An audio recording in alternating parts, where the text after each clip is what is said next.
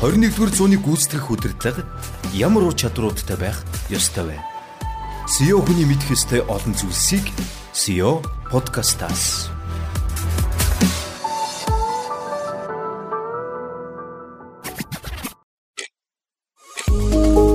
Бизнес эрхлэгч хүний хувьд хамгийн үнэтэй зүйл бол цаг хугацаа.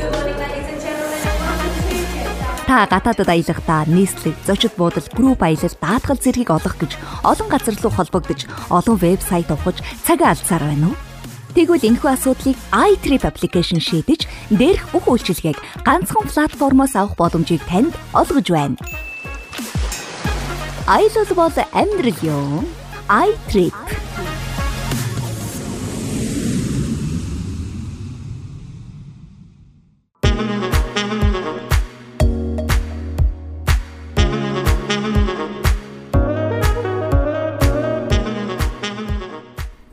энэ өдрийн мэндийг хүргэе. SEO подкастын шилхэн дугаар та бүхэнд хүрэхэд бэлэн боллоо. Тэгэхээр SEO бол шийдвэр гаргадаг. Тэгээд өнөөдөр бид нэр яг юм датанд суурилсан шийдвэр гэдэг талаар бас ярилцъя гэдэг. Тэгээд яг манай лавгаж авахаа бид гурав байна. Тэгээд бид гурав бол өөрөө бас IT юм сууртай учраас энийг нэлээ өргөн ашиглалтай юм. Тэгээд өнөөдөр манай зочноор шижрээгээ залуу зарим ч бас мэдэх байх амжилт.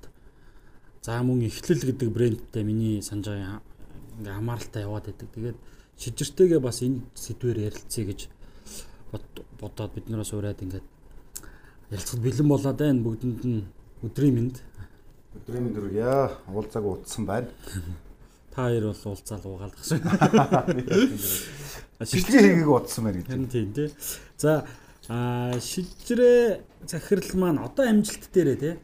Амжилт дээр нэг би зүгээр анзаархад эхлээд IT парк дээр ингээд таарад бас амжилт.com гэдгээр нь нэг ингээ мэдээд байдаг гэсэн.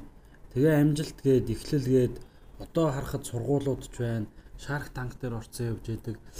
Энд чи утас гаргаад сүүлд нь coin гаргаад гээд нэлээд бас сүүлд уулын зам дээр явж байхад ингээ танаа сургууль харагдсан. Үнэг үе би зүгээр нөгөө нэрэн төстэй учраас нөгөө тийм брэнд надад хоногдсон байгаад байна л та. Тэгэхээр шизрээ захирал ер нь өөрийнх нь түүхээсээ нэг хуваалцаач. Яг л стартап гэж ярьдгүй байхад л баг стартап хийгээл явчихсан хүн шиг харагдаад тийм. Тийм тухайч нэг стартап тийм нэршил байхгүй нэршил байхгүй тийм. Одоо стартап л гэсэн юм. Аа за миний түүх ер нь бусад бизнес юм хэрэгтэй ер нь төстэй дээ. Тэгэл нэг тгээс эхлээл ингээл тасалдгүй бүрээсээр гараад бүрээсээр гараад ингээл хоёр айлын болгох шиг. Эхлээл нөгөө веб хаас захиалга хийж эхлээл тухай талтуур байна гэж юусан хийдэг байл видео реклам хийдэг байж байгаа л. Тэгэл өөрсдийнхээ веб өөрсдийн вебтэй болол амжилт.com гээл видео реклам хийдэг байж байгаа л өөрсдөө Google-ийн гоноо хийдэг болол. Тэгэл амжилт.com-аа сургуулийн програм болгож сургуулийн програмуудаа зориулж сургууль ажиллуулаад сургууль нь гэсэн чинь програмаас одоо бүр том болцсон хотод 3 Монголдо 3 салбартай Австралид нэгийг одоо нээж байгаа Казахстан дахь маань 1 жил болсон амжилттай болсон. Тэгээд За ийм л байх шүү. Тэгээд бас нэг оюут үеийн найз, оюутан найз заяатайгаар нийлээд бас гар утас угсраад Монгол брэнд эхлэлгээд аваа хөрхөн яваад одоо манай найз бүр юм ятад Гуанжууд Шинжинд бүр ингээд офстой бүр тэнд ажиллаад амьдраад ажиллаа. Очих. Юу вебсайт хийж эхэлдэг гэдэг чинь одоо баг 2000-ад оны үе. Чи одоо 2000 хэдэн он? 2007 7 7 би ч өөрөө нөгөө математикаар сурсан байхгүй. Тэгээ веби чинь өөрөө би даа сураад OpenSeams Joomla WordPress энэ гэл тэр үгэнд дээж. Дараа нь тэгээ өөрөө PHP MySQL тэгээ JavaScript энэ гэл өөрөө програмчлалаар нилээ их явсан. Тэгээ тэндээс амжилт.com болоод амжилт.com чинь одоо портал хүү тэр дуунууд дээр ингээл хамглаа тий амжилт.com гэл одоо одоо хүртэл хүмүүсийн чихэнд л байж байгаа зүйл тий Тий. Тэр чинь нөгөө үрж оюутан байхдаа эхэлчихсэн байхгүй. Тэгээд тэр үуч нөгөө юм дуу, кино, юм контент чинь түгээх нь ерөөсөө яг тийм вариац гэдэг тэрнгээр л явдаг гэсэн. Одоо л зүгээр хүн бол уцнаас стримингээр шууд л тэг татаж авах шаардлагагүй болчиход шүү дээ. Болчиход үн солигдоод яваад явчих чинь тий. Тэгээ сайт маань тэгж ирлээ. Тэгээд ч оюуны өмч чангараад болоод мэдээний сайт болоод мэдээний сайт маань одоо энэ алтан сайт байсан тэр үед манай сайтыг бас хааж магаад тэгээд хэвлэл мэдээлэлээс тэр чигтээ Холдоод. холдоод. Гэтэ яг нөгөө юугаараа ялсан. Шүүгээрээ. Шүүхээр.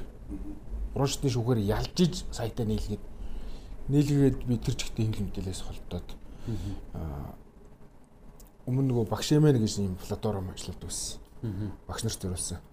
Тэрийг ер нь би маш том амжилттай дэлхийд гарна энэ төр гээд цигком байх хэрэгтэй гэдэг юм. Хэвлэл мэдээлэлээс үлсэн юм чи амжилт цигком болгоод тэгээ багш нарт зориулаад сургууль зориулаад хөгжүүлээд Тэгээд ч нөгөө яаж хөгжүүлэх хөгжүүлтийн төлөвлөгөө, сургууль хэрэглэхгүй хэрэглэхгүй юу тэр мөр одоо нэг стартапыг өрхийн ажиллах талаар мэдэхгүй. Тэгэл баахан хийж иж байгаа л яадаг. Хинч авдаг. Тэгж байгаа 19 онд анхны борлуулалтаа игээд одоо бол ингээд 200 гаруй сургууль ашигладаг болсон. Одоо бүр бүр давраад одоо хувийнх нийлээд үү? Улсын хордгоо. ихэнх нь хувийнх. Ихэнх нь Тий. Улсынх өнгөрсөн жил нэлээ авсан. Үүдц. Одоо бүр англи хэл дээр орос хэл дээр болгоод энэ Казахстанд бас зарах санаатай. Нөгөө Эркагийн яриад чи үүд үлээ нөгөө бүр ингээд бизнес моделийг бүр өөрчлөлөө. Nokia хазаалт юм гээд Nokia 0-ын цааснаас эхлээд гэдэг шиг ер нь нэлээ ингээд шилжиж явсан байх нь тий. Ер нь тухайн үедээ тэр бизнесүүд нь бол бүгдээрээ л өөр өөртөө ашигтай. А үгүй. Зөвхөн үедээ унаа. зөвхөн юунаас л мөнгө олдог гэсэн. Нөгөө вебсайт хийгээд хийдэг. а видео реклам хийгээд тэрнээс олсон мөнгө энэ нөгөө Шинэ руугаа. одоогийн нөгөө стартап руугаа хөрөнгө оруулаад Аа. Жижигч ер нь бол энтерпренер талдаа нэлээд байх гэдэг шүү дээ. А тэгээ одоо амжилт.com би энэ түрүү харсан чи яг л ийм сургалтын платформоор болцсон юм билээ тий. Тэгэхээр 200 сургууль гэдэг чи цаана хэдэн мянган сурагчдын тэр одоо дата мэдээллүүд болон одоо менежинг тэр платформоор хийгээ явчихж байгаа. тий маш олон сурагч байгаа. Нэг сургууль чинь зарим нь 1000 2000 хамгийн бага нь л нэг 200 сурагчд. Тэд нар чи эцэгхийн датаас орчиж Тийм үү. байгаа. Тэр датаг зарах уу? Одоо бид нар нөгөө дата суурилсан гэж байгаа учраас ер нь нэлээд том дата болох гэдэг. Яг сонирхуулахад би сая а танах бас тэрийг харж байгаа уу? Хятад явж явах тим юм яриадсан нөгөө. Хятадын сургуулиудын програм нь өөрөө нөгөө шалгалтуудыг шалгадаг. Тэгээ нөгөө талдаа нөгөө нэг сурагч дээр өсөлт бууралт явж гинөө эсвэл тогтмол байна уу те. Нэгсэндээ тогтмол байна гэдэг бол тийм сайн биш муу ш те. Муу байж байгаад өсөж байгаад өсөлт л бол амжилттай гэж үздэг. Тэр зүйлүүдийн систем нь шинжилгээгээ багштай бас харуулдаг гэдэг чинь. Багш нь яаж нэгээр одоо манайх шиг ялангуяа 40 50 хүүхэдтэй анги дүргэлтэнд бол амар сайн менеж хийх нь. За одоо шижрээ дээр анхаарах хэрэгтэй байна. Лугааг багтах хэрэгтэй байна гэдэг юм уу. Тэгээ Тэрийг нь 75% гэж байгаа. Тэр систем хийгээд юмс. Бүр тийм чигүүд гарч ялаа шүү.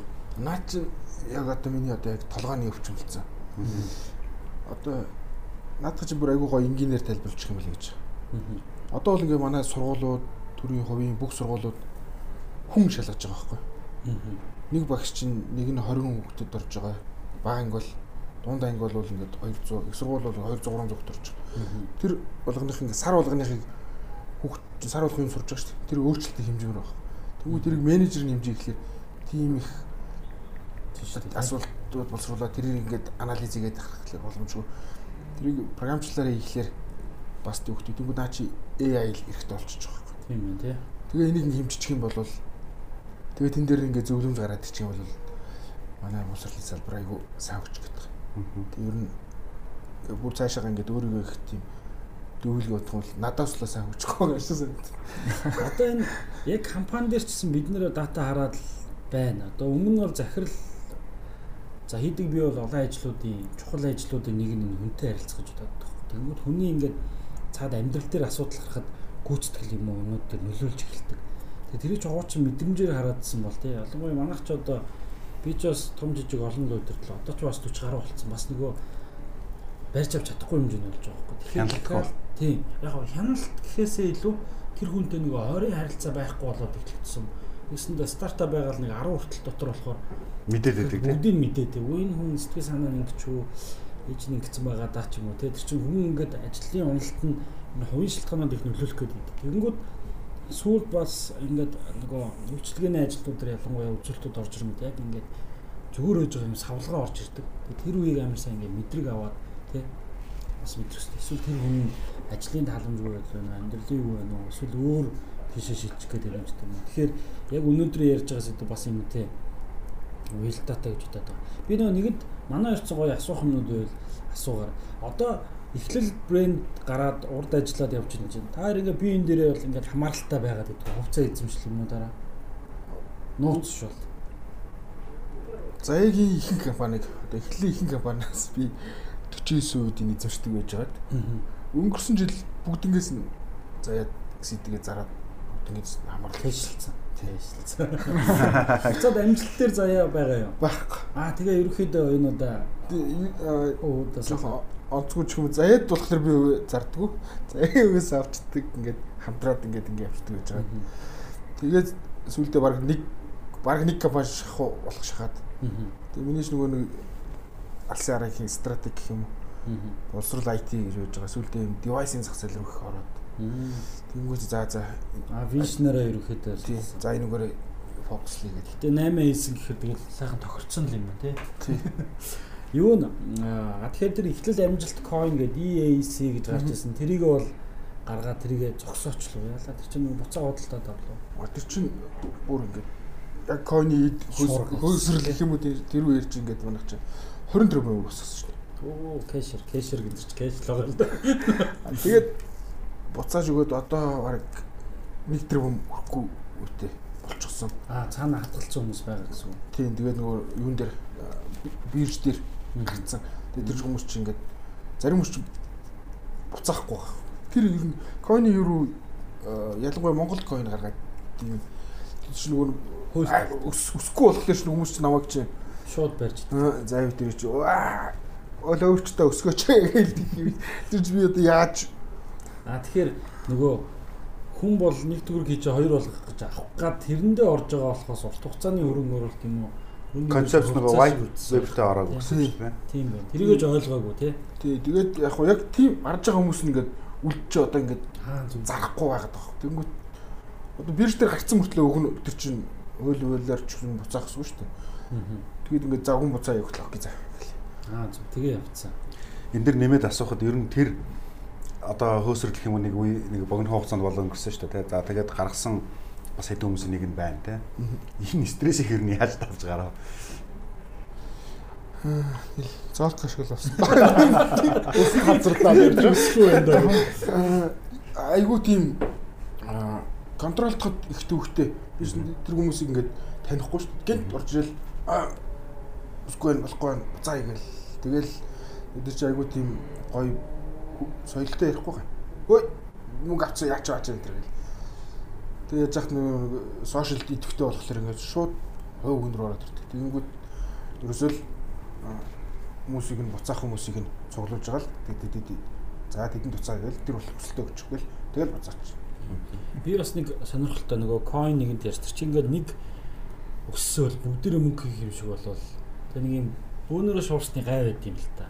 Яг тийм л юм болцоо харагдаад байна. Гэхдээ нөгөө талдаа өөрөө энэ крипто валют гэдэг зүйл би бол ирээдүйдээ нэг өдөр одоо мэдгүй coin гаргах сэвэршээд гарч ирж шүү дээ. Шиг шиг дээ. Крипто юу одоо валют бол яалчгүй дэлхийн ирээдүй гэж бодоод байдаг байхгүй. Тэрэн дээр одоо нэлээд гал гал дунд нь орсон юм шүү дээ. Юу гэж боддог бол.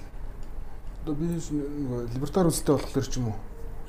Криптокаренси бол заавал дэлхийд ирээдүйд нэг ноёлоод ингээд энэ засгийн газруудын валютаас илүү энэ крипто валют хүмүүс итгэдэг бол энэ хэрэглээ болоод явна гэж бодчих. Нэг талаараа хөрөнгө нөгөө талаараа хувьцаа чимшиг хөрөнгө чимшиг валют чимшиг болоод хэрэглээ итгэж байгаа. Бол засгийн газрууд биржээр нь таних гээд байгаагаас нөгөө талдаа энэ биткойн эдний контрол бол аль эдийн алдсан байгаа шүү. Гэтэ тэр чинь бодит үнэлгээтэй хөрөнгө байж болоод байгаа байхгүй тий. За тэр за тэгээд түүхүүд бол ийм юм байна. Ийшүүлт нэг Shark Tank дээр орсон. Хөрөнгө оруулалтад аваад явуулсан. Тэр ингээ хөрөнгө оруулалт яг гоо тэмцээний нэвтрүүлэг дээр нь ороод зарим нь болсон ч юм уу тийм тухайн үеийн 30 минутын ч юм уу хилцэл байд юм билээ шүү. Тэр хэн орууллаа одоо цухтаа явж байгаа. Их төвшин Shark байлаа. Тийм, их төвшин Shark. Одоо нөгөө миний нөгөө өсөл мөрөөлсөн амжилтцгкомоор ороод тэгсэн тий. Тэгээ сургуулийн програм гэж ороод. Тэгээ би уг нь 20 тэрбум гэсэн. Аа тэгсэн. Тэгсэн чи яг тухайн акшн чинь нэлээд өсгсөн. 40% чинь тэрбумаар авъя гэдэг. Тэгэхээр нь тэгээд чи ингээд яг ингээ ороход ингээд сандард юм билээ. Аа. Амар сүрдлэг юм сандал дээр ингээд суудсан гой гой. Тэгээ өөдөөс ингээд би ингээд урталт ингээд зогсцсон. Тэгээд тэгж би ямар хүнтэй зөвлөх хүн байхгүй чинь өөрөө за шаркинг төвшин нилийн нөлөөтэй байх л гэж бодвол за үгүй хэл юм тийм юм бол за за ятгий тэгэл зөвшөөрсөн шүү дээ. Одоо л 40% таа. Аа тэгээд дараа нь 40% өгөг өрөнгө оруулалтыг аваагүй. Тэр нөгөө Гэрээлцэл юм. гэрээлзэл яг тухайн агшин зөвшөөрсөн ч гэсэн нөгөө чинь дахиад нөгөө нэг зөндөө юм болно шүү. Хуулийн асуудал. бүх юм ягаал би би бас өөрөө бас яасан л та. Сүүлд нь арай хаттай бодсон. Тий. Нухстай одоо шаркас ингэж тийм одоо юу юм аваачгаал тэгэл араас нь яваагүй. Шаркч угсаа бүр амар олон компанитай амар завгүй юм байна шүү. Тэгээ тийм болохоор бас надад бас тийм нөгөө би бас давхар гэж бодсон юм. Мөнгө өрөнгө оруулахаас гадна мянтер гэх юм уу тий. Тийм айгүйх цаг гаргал одоо ингээл шүү. Аа нөгөө хөлийн зайш ингээл бараг л одоо байнга л хамт байж байгаа болов гэж бодсон шүү. Яг тэр бомоо өгчих юм бол байж байгаа юм шиг. Тэр дугаар тэр сизний баг хамгийн том ер нь хамгийн тэр номдоо хамгийн том үгүй Tank ч Тий яг тэр тэр үлрэл гартлаа л хамгийн том байсан. хамгийн том юмсэн тий. Тэгэхдээ тэр үед яг тэр шийдвэр гаргах тэр э, нэвтрүүлэг тэр өгөхдөө би бас жоохон юу хий ята. Статик датан дээр сурлаагүй. Сэтгэл хөдлөлөөр хандсан. Тэгэхээр тухайн үед тим дийл хийхэд танаа амжилт чи өөрөө хугарлын цэгэндээ хүртсэн ч байдаг юм орлого юм бол- болцсон байсан юм шүү дээ. Болцсон. Хөрөнгө оруулах шаардлагагүй. Шаардлагагүй. Одоо нөгөө зах зээл дээр би зүгээр санаад ингээд цухас санаад байна. Өндөр хөв өгчлөө гэж харж ирсэн. Аа тэгээд тэгэхээр тоонууд нэлээд гайгүй байсан байхгүй. Тэгээд даблдаж орж ирээд нэгсэндээ хувийн хувийн 2 дахин нэмнэ гэдэг бол үнэлгээг 2 дахин 2.5 дахин багасгах гэсэн үг байхгүй. Одоо хөрөнгө оруулалтын өмнөх үнэлгээг тий. Тэгээд чинь 33-аас дээш хөв болцохоор харцсангуу нөгөө эрх мэдэлтэй хөв болоод ирчин. Тэгэхээр дийлүүд нэлээ өөр болчлоо гэдээ анзаарч харж байсан. Тэгэхэж л орлогын модель дээр яатсан зах зээл дээр батлагдсан байсан. Тухайд зарлж исэн нээлттэй ярьж исэн орлого нь хэд байсан бэ? Тухайн үед яг санахгүй байна. Өнгөрсөн жил бол тэр бом гарсан байхгүй. Сарын хоо, жилийн хоо? Жилийнх. Жилийн хоо. Одоо сургуулиуд байгаад байна тийм. Энэ сургуулиуд би ойлгохдоо энэ програм хангамж болон одоо дизайнер гэдэг юм уу илүү ийм шинэ чиг хандлагын мэрэгжлүүд оюутнуудад сургаад байна. Энэ нэг талаараа ингэж байгаа нөгөө програмаа хэрэглэх үүднээс уг нь бол анх програмаа хэрэглэх үүднээс сургууль байх болсон. Тэгсэн чинь сургууль нь 3 4 болоо явцсан. Сургууль нь 3 4 болоод сургууль бол одоо одоо ингээд э, програмаасаа даваа явчихж байгаа байхгүй. Гэхдээ тун удалгүй програмаа ингээд бүр их стартап чинь ингээд Дижитал учраас тийм. парабол шиг юм төсөөд явчихна гэж хараад байгаа. Аа, Тэгээд нэг интра гэдэг нэг сургууль нь болохоор юм нэг жилийн курс юм IT бэлтгэдэг, графикч бэлтгэдэг. Эргүүлээ тэндээсээ би хүний нөөц авчихдээ. Харин тэгээд идэх тийм. Хүний нөөц авчихдээ. Аа тэгээ амжилт гибер цонжин за Казахстанных нь болохоор ингээд юм угаас IT тренд болж байгаа болохоор тэр хүмүүс сураад. Тэгээ программач тестлээд одоо энэ Казахстанд өнгөрсөн жил нэг амжилт нэг жил дажгүй амжилттай ажиллаад программач бас энэ дээр бас хэрэглээ тестлээд. Одоо сургуулийн програм. Тий. Аа. Одоо юу юм тийм хоршиж ажиллаад Аа. сургуулаач ажиллаад сургуулийн программач тестлээд. Аа. Одоо бол эх орондоо бол ингэж дахид бүр өөртөө бол ингэ амлцсан байна. Шинэ бизнес хийхгүй гэдэг. Яагаад их орондоо хийхгүй гэж зүгээр гадаадд илүү боломж байна гэж үү? Аа нэгдүгээр шинэ юм ихлээр би их хит бас стрессд чинь амар их ятарч чинь Аа. маш их юм сурах хэрэгтэй болчихж байгаа. Аа хоёрт одоо байгаагаа ингээд цаашаа ингээд салбарлаа явах юм бол ер нь ашиг орлогын хувьд ч стрессийн хувьд ч амар Одоо яруу фокус болж ин тэ төвлөрж ин гэсэн үг юм тэ. лавгаагаас суугаад лавгаа түбэнтэйхийг дахиад ихнээс нь байгуулах байсан бол өнөөдөр шийдвэр нь ямар байсан? Би бол одоо шинээр юм ихлэхдээ бүр илүү юу байгаа. Нээлттэй. Би а- илүү олон юм ч эхлэхэд одоо. Стил стил зөрөгтэй залуугаар байх шүү дээ. Би бас сүүл тэр өмнө дугаар дээр ч ярьсан санаж байна. Одоо айтэлийг эхнээс нь явуулъя гэвэл би болиг. Аа болиг. Амар стресстэй, амар өстой шинэ судлах те ингээд шинэ юмнуудын ивийг олох, зах зээл таниулах, нэвтрүүлэх юм ч тийм амар биш юм л да. Тэгээ одоо яг наад зам чинь бол бид нар ингээд нөгөө подкаст хийжсэн ер нь стрессээ удирдах тий. Стресс айгүй сё удирдлагын бизнес эрхлэж байгаа хүмүүст айгүй чухал асуудал болчихж байгаа байхгүй тий. Тэгээд би бол одоо барьж байгаа зарчим бод арга барил өөрөө юу вэ гэхээр яг наад стрессгүйгээрний ялангуяа бас хүнээс хамааралгүйгээр ер нь стресс хүнтэй хамаатай эсвэл мөнгөтэй хамаатай л байгаа шүү дээ тий. Энэ нэрээс айгүй бага хамааралтай илүү бүтээгдэхүүн хөгжүүл суурьтай тийм бизнес мэдээллүүдийг нь бодоод байгаа. Тэгэхээр тэрийг хийх боломж нь одоо харин ч дижитал суурьтай болцсон хүмүүсийн одоо хэрэглээний дадламж бий болчихсон айгүй гоё үе гэж хараад байгаа байхгүй. Өнөөдөр хэдүүлээ яригээд тохирсон сэдв маань data driven decision гэх юм уу. Тэгээ датан дээр суурилсан гэдэг. Тэгээ шижрээ зохилтоос сэдвээ ярьж хахад ийм илүү зүгээр гэжсэн гоё зүйлүүд орж ирэх байх. Нөгөө талдаа би бас яг data гэдээ бодонгууд тэрээс лого одоо хүнээс зүгтэх байна уу? Яагаад нөгөө хүн бага оролцоотой бүтээгдэхүүн суурьтай гэж байна те. Автоматжуулах гэсэн үг шүү дээ. Автомат илүү автомат юм, гэсэн тий. үг те. А ISO 9001 хэрэгжүүлж яхад одоо нөгөө шилжиж байгаа байхгүй сэдвээ хэрэгжүүлж яхад бас тэгжсэн нөгөө man method machine эдэргээл явж байгаа. Тэгэл машин бол тий урсгал засвар юмнуудыг хий тос мосуудын яа тэгэхэд зүгээр тий. Аа тэгээд man байдаг учраас тий тэр хүнийг сургах хөгжүүлэх ингээд алдаа гарахгүй хүн бол хамгийн өндөр алдаатай гэж үздэг байхгүй юу? Одоо үйлдвэрлэл юм дээр тэгж үзээд байдаг. Тэгэхээр тэгж үзээ. Тэгээ тэрнээс болоод одоо метод буюу аргачлалыг ингэж гаргаж ирдэг юм. Тэгээ яваадсан. Тэгэхээр цахимжуулалт гэдэг зүйл одоо олон л зүйл дээр яригдж байна. Олон хүний ажлын байрыг үгүй болгож байна гэх тийм. Нөгөө талд олон ажлын байрыг ч шинээр бий болгоод байх шиг байгаа. Тэгэхээр цахимжуулалт гэдэг зүйл яалт байхгүй одоо хуучин бол том компаниудын хийдэг зүйл. Бид нэр зүгээр энгийн хэрэглэгчиг байсан бол одоо бол том жижиг гэлтгүй бид нар үйл ажиллагаанд нэвтрүүлэх шаардлагатай болчлоо тийм.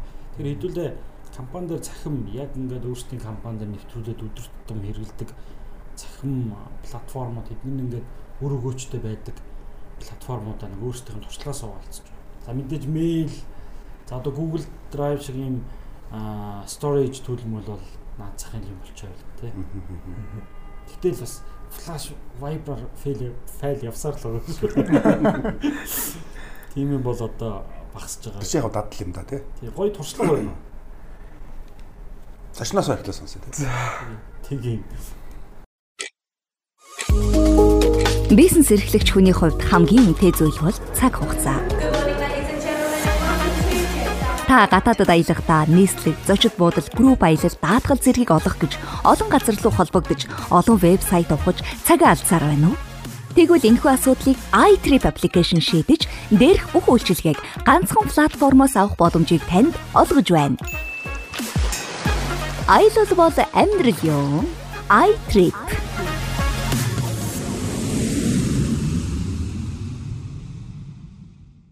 туршлага ер нь маш олон тийм програмуудыг би ч өөр IT-ийн сонирхолтой юм уу хэрэглээ их тийм сайт боллоо маш олон програмуудыг ашиглаад болоо нэвтрүүлэл яг нэг манай ажилчдад их стресстэй л байсан баг л та.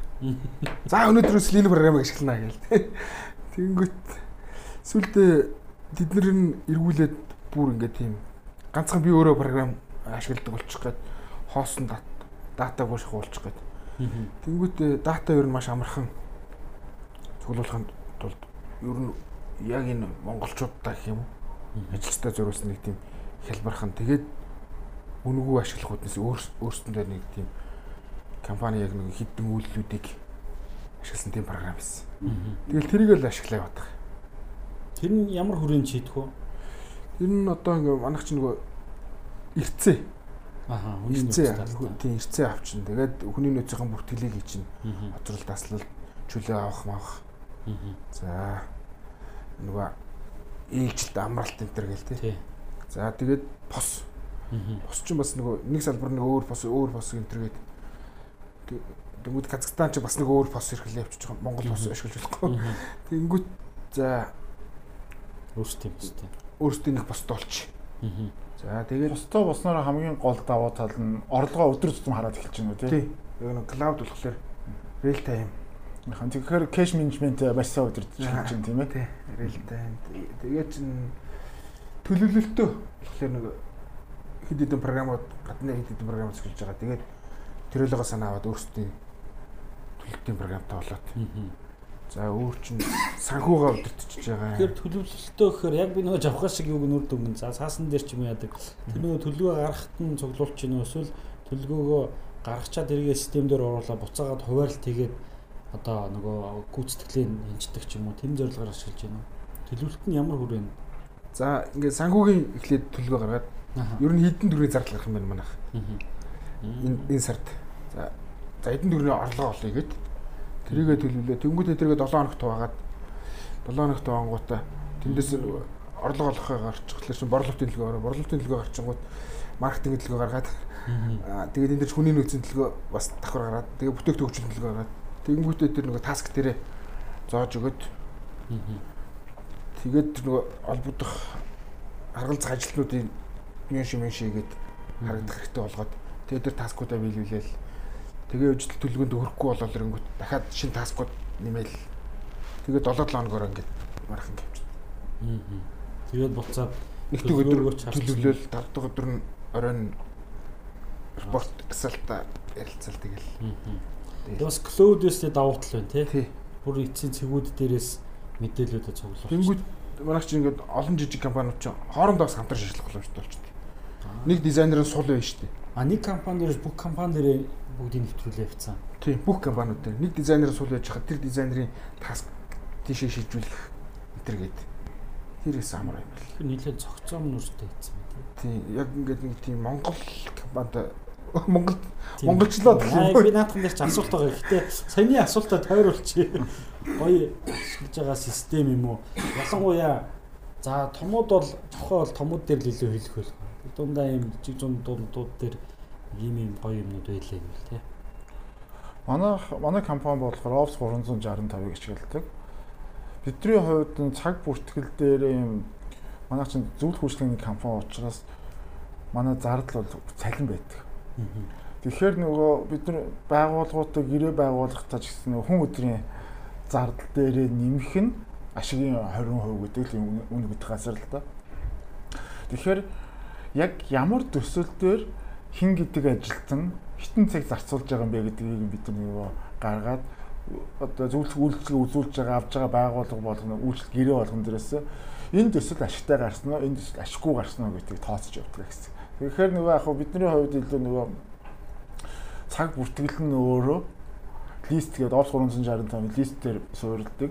Лист дээр суурилангуудаа бид нөгөө ямар нэгэн төсөл эхлэхдээ Pimbock аргачлалын хүрээнд ерөнхийдөө яг Grant chart-аар төслүүдийнхээ төлөвлөгөөг гаргацдаг. Гол дээр тавиад энэ голд хүрэхийн тулд бид нэр ямар ямар ажлууд хийх вэ гэдээ ингээ гаргацдаг. Тэгэхээр нөгөө 7-7 хоногийн орн нөгөө ажлын төлөвлөлтүүд гаргангууд өнөөдөр үдээс өмнө бид би нэгдүгээр төсөл дээр ажиллана. Нэгдүгээр төсөл дээр ийм ажил хийнэ. Үдээс хойш хоёрдугаар төсөл дээр ажиллана. Ийм ажил хийнэ гэдэг ингээд гардаг гэсэн. Тэгээ яг хаа лист ашиглаж байгаагийн нэг давуу тал дээр нь бол яг хаа бид нар эргээгээд сарын салин бодохдоо тэр ажлаа хийсэн бол нөгөө цаг эрцийнхэн бүртгэл нь ороод ирдэг. За тэгэнгүүт нь энэ төсөл дээр нийтдээ 100 хүн цаг зарцуулах хэрэгтэй байсан. Одоо 60 цагийн зарцуулсан байна тий. За цаашид одоо estimate буюу дахиад хэдэн цаг ажиллах хэрэгтэй вэ? 40-оос одоо хитрээд эхлэе тий 100 нийт 100 цагийн бид гэрээ байгуулсан шүү дээ. 100-аас илүү гараад ирэх юм бол бид нар ашиггүй болох учраас яах вэ гэдэг юм ингээд нөгөө цаг бүртгэл дээрээс 7-7 хоногор ингээд гараад эхэлдэг. Тэгэхээр энэ бол өөрөө нөгөө яхаа бид нар жижигтэр компани учраас бол энэ их тийм амар интеграцийн юм бол ашиглаагүй. Энэ охин хооронд бол төслүүд дээр цаг бүртгэлүүдээс амжилтад нэг санхүүгийн тооцоонууд Excel дээр гаргаа явчихж байгаа гэсэн. Тийм байна тий. Би жохоо ихтач ажиллаж байсан туршлагатай яг яалт байхгүй. Бид нар ингээл их төлөвлөждөг. 3 сараар нь 7 хоногт 2 удаа 4 цагаар ирнэ. Тэгээ даалгавар үлдээгээд би зүгээр нөгөө сонирхуулаад даалгавраа амжаагүй хүн нүрээд ирэх юм бол нь тэр компани л тохиолт юм лээ. Тэгээ нэгсэндөө сухаа тэр хүнээ тэр цагт нь зооцсон. Нөгөө хүн ч манад ирсэн байгаа. Бид нар юм амжуулаагүй нөгөө хүнээс асуух ч юм уу, нэгтлуулах ч юм уу хэлэх юм болоог бол өөртөө ягаал авчдаг. Тэгэхээр бас Цохойгийн компани тэр менежмент төр бас аа мохон компаниуд хэрэгтгэл юм байлээ. Гэтэ тэр их зүү юм байлээ гэж бодсон шүү. Лавга гоё платформ их хэрэгэлдэг. За би ч одоо хэрэгжилж үзээгүй юм байхгүй болсон. Тэгээд шижрээс хэлтэй айгүй адилхан байр суртайгаа тэгээд магадгүй яг өөрөө чинь нөгөө туршлагын араас явж байгаа гэдэг шиг явж явж ер нь яг надад тохирсон миний өөрийн боломжоор байчих боломжтой тийм ер нь бизнес автоматжуулалт гэдэг чинь өөрөө дата цуглуулалт за тэгээ ажлын урсгал тэгээ датаан дээр боловсруулалт хийх гэсэн гурван үе шатгаа байхгүй тэгээд нэмээд харилцааны асуудал байгаа тийм дотоодын чат. Тэнгүүд харилцаа зохицуулдаг асар олон юм байна те. Task management-ийг зохицуулдаг асар асар олон юм байгаа гэдэг. А яг процесс менежментийг автоматжуулдаг зүйлийг бол илүү ERP-хээсээ илүү одоо мэдээж том компаниуд дээр олон хүнтэй биш байгаа хүрээнд бол өөрийн хэмжээндээ хийчих боломжийг хайж байгаа. Тэгээд сүүлийн үед одоо энэ нөгөө no coding технологи платформуд гарсантай холбогдуулаад одоо яг өөрөө юм SEO дашборд гэдэг золко мэдэн те би одоо iTrip Air-ийн захирал байхдаа SEO дашбордыг Google форм дээр бүрэн хийж исэн. Урд нас торго дээр бас яг тийм байдлаар айгүй амар байдаг хөөхгүй. Компани бүх мэдээллийг нэгтгэждэг. Авах ёстой хүмүүсээс форум байдлаар датагаа цуглуул авчдаг байсан. Тэгээ тэр нь өөрөө ингээд шийдвэр гаргахад болно. Юмаа хянж явахад асар зүв байсан. Сул тал нь юу гэхээр нөгөө хүмүүстэй дахиад тэрийгээ сургах, өөрчлөх гэх нэг аюу хүндрэлтэй байсан. Одоо болохоор ер нь аптер шийдэж байгаа. Apple зүгээр л user гарцны ап тий. А веб хийж болно. User interface л ахгүй. Нөгөө хүн чинь ингээл ахаал нэг одоо юу гэдэг Microsoft руу орох чинь ингээл амар олон цонх амар олон түүл амар олон ингээл одоо файлын зохион байгуулалт байж байгаа шүү дээ хаана яагаад орохоо. А гэтэл зүгээр яг тухайн ажлын байран дээр байгаа хүн маань өнөөдрийн хийх ёстой ажлынхаа таскыг хүлээж аваад а тэгээд дараагийн процессын үед хэн рүү ямар мэдээлэл дамжуулаад энэ дээр хаана хаана явах вэ гэж логодоо бүртгээд ингээ яваад ах нь бол нөгөө алдаа гарахгүй их амар байгаа. Тэгээд энэ дээр бол одоо би мангар баяртай байгаа. Тун удахгүй одоо нэг гурван компани дээр дурсч үзэж байна нэг яг тест хийж байгаа. Тэгээ энэ дээр ингээд алдаагүй эргээд амжилттай болчих юм бол бас их зүгээр гэсэн. Одоо нэг эрхчлөөндөө хурж байна. Энэ өөрөө би нэлээд дэвчээртэй хүлээлээ. Технологийн хөгжил маань өөрөө араас гүйцээд хүрээд ирлээ. Хиймэл аюухан. Тэгээд одоо энэ фронт энд аа тэгээд бэк энд бид нар нэлт болчих واخ. No code. Хамгийн ярьж байгаа SEO дашборд өөрөө Google Sheet. Тэ? Урд нь нэгээ явчих. Тэр чинь нөгөө дуршлаг байсан байхгүй надад. Тэгэхээр нөгөө өөрийнх нь тэр чинь хуучин офлайн зүгээр Excel байсан Google Sheet орж орж ирэнгүүт тал талаас өөрсдийнхээ шийдэн дээр мэдээлэл оруулах угсраад байгаа. Каминад угсраад. Яг л ингээл тухайн үедээ бид нар цэсэндээ торго дээр гэдэг чи одоо 5 6 жил тэрийг хэрэгжилж байгаа юм шиг. Тэгэл яг ингээд хэрэгцээ тухайн үед л хангаадаг. Гэтэл яг Google Sheet дээр Gmail-ээрээ тал талаас л юмнууд оруулаад яваад байгаа байхгүй. Би ингэж одоо энэ удахгүй шинэ бүтээгдэхүүн танилцуулна. Google Sheet ч юм уу Excel Excel ч бас cloud болчихсон шүү дээ. Тий. Microsoft 365 365. Энийг яг энэ компани дотоод мэдээлэл яг хувь хүн бол өөрөө л ашиглаж болно. Компани дээр ашиглах нь ер нь зохимжгүй санагдаад. Тэр датаг кастомайз шин. Тий, тий, яг үнэ. Наа чи яг тийм point. Алдах эрсдэл. Тий. Энэ танаа нэг охин компани CEO байсан юм шүү дээ, тийм шүү дээ. Хамаг юм аваа явсан. Тэгээд худлаа харуулж л яах юм тийм шүү дээ. Ядчил бүр тэн дээр даатан дээр сүрлэл дараагийн дараагийн ухаалаг шийдвэрүүд гаргахаас ядчил хяналттай байлах. Дата одоо юу хин нэг эдитлээгүй бас уурж байхгүй байх л тийм. Тэгсэн доо дата цуглаж байгаа зүйл нь өөрөө хүний оролцоотой учраас сэтгэл хөдлөл болгон алдаа орох магадaltaй. Тэгээд датан дээр одоо бас нэг чухал зүйл байна. За нэгдүгээр кастомайз хийгээд хүн засах тий. За хоёрдугаарт нь нөгөө буруу хөдлөх. Буруу хөдлөх гэхээр боловсруулалтын дээр буюу нөгөө шүүгээд харах тий. Одоо күрийн холбоод харах. За тэгээд дашборд төгсөрөд нэг дээр алдаа гарч байгаа байхгүй. Тэнгүүч нөгөө нэг апар шийдчихлээр яг өгсдөө датаг зөв одоо дроп даунаар юм уу тий. Эсвэл зөвхөн тоо оруулдаг юм уу? Эсвэл зөвхөн текст оруулдаг юм ингээд тэрийг нь хүртэл ингээд шийдэх өгчлээ бүр ингээд үнэн гой болж байгаа байхгүй тийм ямар ч алдаагүй ингээл шүгэ шүгэл гаргаад ирсэн. Манай хувьд болохоор одоо манайх чинь нийслэгийн тез дундуур сурталчилжээ гэдэг.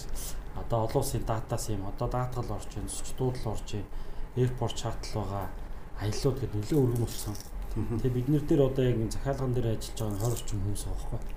Тэгээ би яг хэд хоногийн өмнө нөгөө системүүдээ нэгтэлж үзсэн. Тэгэнгүүт за үндсэн аа өдөртмийн үйл ажиллагаа болохоор Google Workspace гэх тэр суурь дээр авчиж байгаа. Тэр нөгөө Excel, Word, Word-ос эхлээд хэрэглэгч одоо яг манай бизнесийн үйл ажиллагаанд шаарддаг GDS гэдэг Global Distribution System гэдэг Amadeus Sabre Galileo гэдэг тэрэн дээр бол зайшгүй авчиж байгаа. А үндсэн өөрийнх мөн чанараас хамаараа санхүү бүртгэлийн тусдаа систем байдаг. Нэгсэндээ үндсэн санхүү бүртгэлийн програмуудаас гадна өөрсдийнх нь юг агуулсан. За тэгэнгүүтээ бид нэр official хоорондоо харилцаагаа Telegram-аар хийдэг. За plus хэрэглэгчийн харилцаагаа бид нар Bitrix дээр ингээ CRM үүсгэсэн. Гэхдээ одоо Pay нь юу вэ гэхээр хэрэглэгч өөрөө Facebook-оор гэвэл Facebook-оор харилцдаг. Тэр нь одоо манай а чат юун дээр одоо пэйжийн чат дээр байх юм бол бид нэр дунд нь чатбот юм ээ гэд Монголын югаар өмнө мэний чатер байсан. Bitrix-тэй ингээ холбоцсон явжсэн чинь хүн яг цагаад болохоор Viber-д нь хувийн Telegram орж мессеж нь хувийн утас руу заалгана гэдэг. Ингээ нэгсэндээ бид нэр харилцааны сугаа аргууд Viber, Telegram, Messenger тий энэ пэйж гээд ингээд нилээн нэгсэндээ бараг 40 хүн 20 систем дээр ажиллаад байх шиг харагдаад байгаа. Тэнгүүтээ сүүлд яг менежмент, task management дээр бид нэр Atlassian-ы одоо Jira байна. Jira дээр Trello эднийг худалдаад авсан юм лээ. Jira тэнгүүтээ Jira Workspace software гэдэг task manage гэдэг. Гэтэ бүр бүтэн юм амар том платформ. Тэгээ яг олон улсын том платформ давуу тал нь бүх юм байгаа боловч сул тал нь имплементашн яа. зүгээр task manage хийхэд мангар олон товчтой болохоор тий.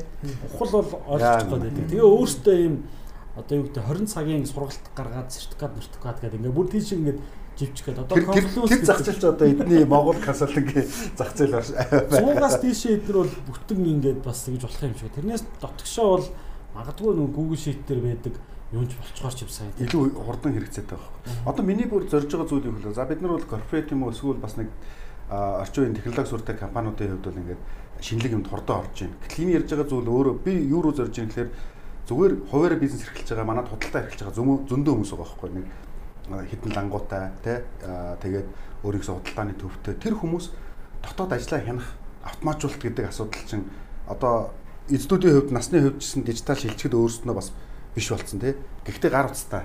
Аппараа хянчих боломжтой. Би бол бүр тийм рүү зорж байгаа байхгүй. Энгийн энгийн энгийн навчдаг тэг яалт байхгүй. Технологи өөрөө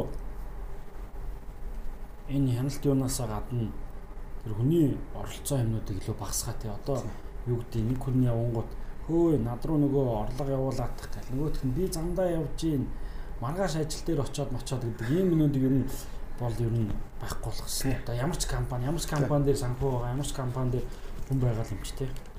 Би тэгээд сая нөгөө Монгол гэдгсэн тэгээд Монгол дээр би зүгээр тэгж тий. Өөртөө ингээ кастомайз хийгээд юм ингээ хөгжүүлээ явцсан. Төрөний хэлдгээр маш нүсэр биш яг өөрсдийнхээ хэмжээнд ингээ зохицуулаад хийгээд яв. Таад бол тэгээ явчихж штэ. Танах тэгэхээр одоо програма гадагшаа өөр компаниуд дээр өгж байгаа юу? Эсвэл зөвхөн дотоод хэрэглэнийх юм уу? Уул нь чинь бүр яагаад энэ хийхээр болсон бэ гэхээр би ч үг нь боловсролын салбарын хүн шүү дээ. Өгүүлэлт ингээд өгд зөрөөс өгүүлэлтийг аваад програма сургуулийн програмыг сургууль ажилладаг. Тэгсэн чи байгууллага бас ингээд удирдахын тулд бас за энд энэ баахан програмууд мөнгө төлж байгаа юмнаас өөрсдөө өнгөө ашиглая. Тэгээ манай найз нэг өө найздаа зарчих гэхлээр нь чинь бас бүтээгдэхүүн биш үү гэдэг ярьсан. Тэгээд за одоо ингээл трело ч юм уу энийг санхүүгийн програм ч юм айгүй олон юмуд байгаа шүү дээ. Тэр энд нь тус тусад нь төлж яхаар өөрийнхөө нэг юм одоо муугаар болох гэх юм. Ингийн. Гэхдээ яг нөгөө зайлшгүй шаардлагатай үйлдэлүүд нь байдаг нэг юм ингийн програмд олчих гээл. Тэгээ тэрийг би мэдээж өөртөө мөнгө төлөхгүй. Тэгээ байгууллагууд нилээ зарцсан. Тэгээ одоо ямар ч нөгөө програмистуудаа одоо нэг 100 гаруй байгууллага. Оо байгууллагууд миний хувьдээс 200 сургууль 100 байгууллага гэдэг чинь ер нь нэлээ өөр өөрөөр бичиг яасан. Тийм байна. А 100 байгууллага тэгээ одоо тэр системийг хэрэглээ явчихдаг. Тий. Оо системийн татаа тунгаа. Тий. Тэнгүүд сүүлүүд нэг тийм над нэг юм төрөйд байгаа.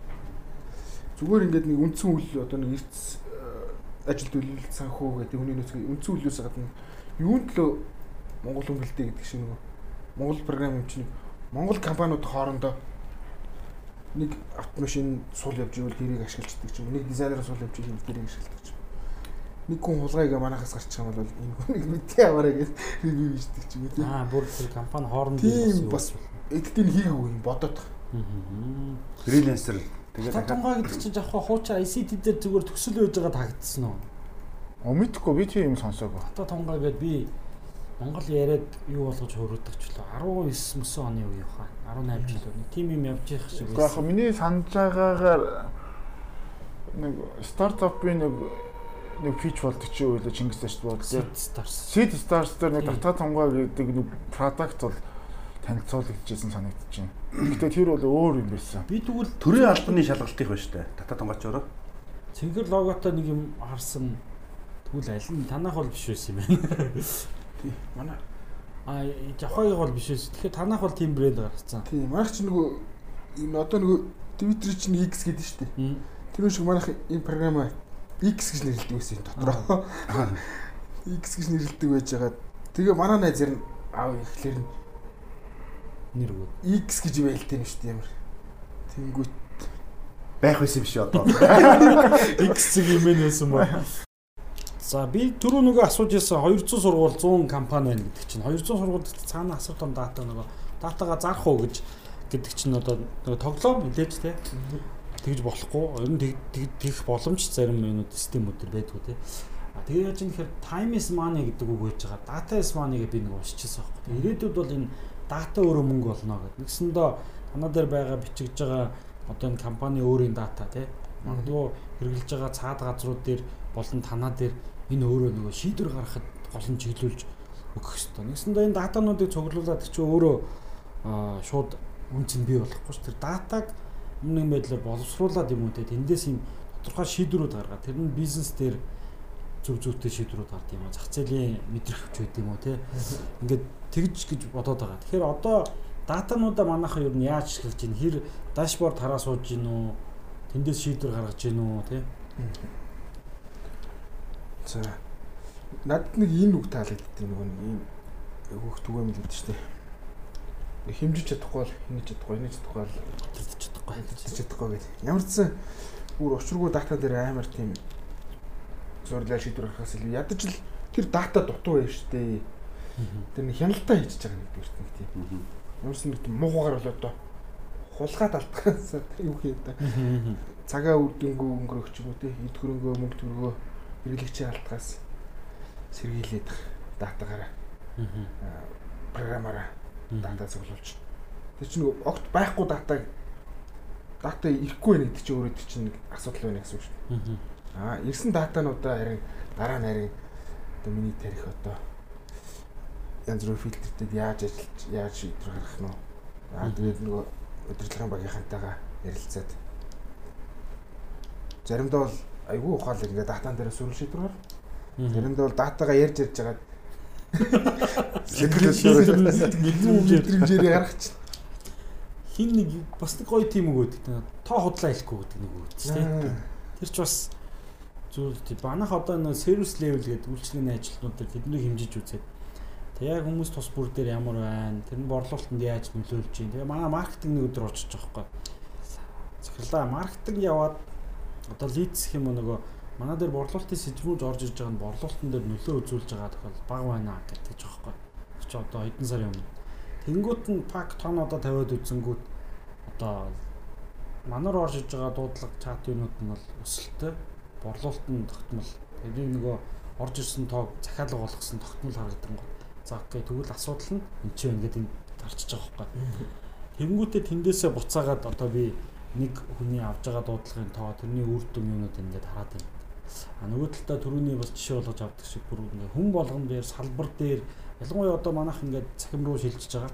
Тэгээ энэ нийслэлийн тэг ч өөрөө их юм уц муцаар явдаг. Уцаар яваад очиж аваад хэвлүүлээл те ингэж явдаг гэсэн ер нь тийм биш болчих. Гэсэн салбарт байгуулад очиж байгаа ч болго. Тэр нь бол ихтгэл олж авах маягтай юм салбарууд үүсэж байна. А тэнцээ илүү онлайн харилцаануудаа хийгээл захиалга юмуд нь явдаг болчтой. Яг энэ үед ингээд дата болоо бичиж байгаа. Би сэжиг захиалгыг сайн хэлдэг.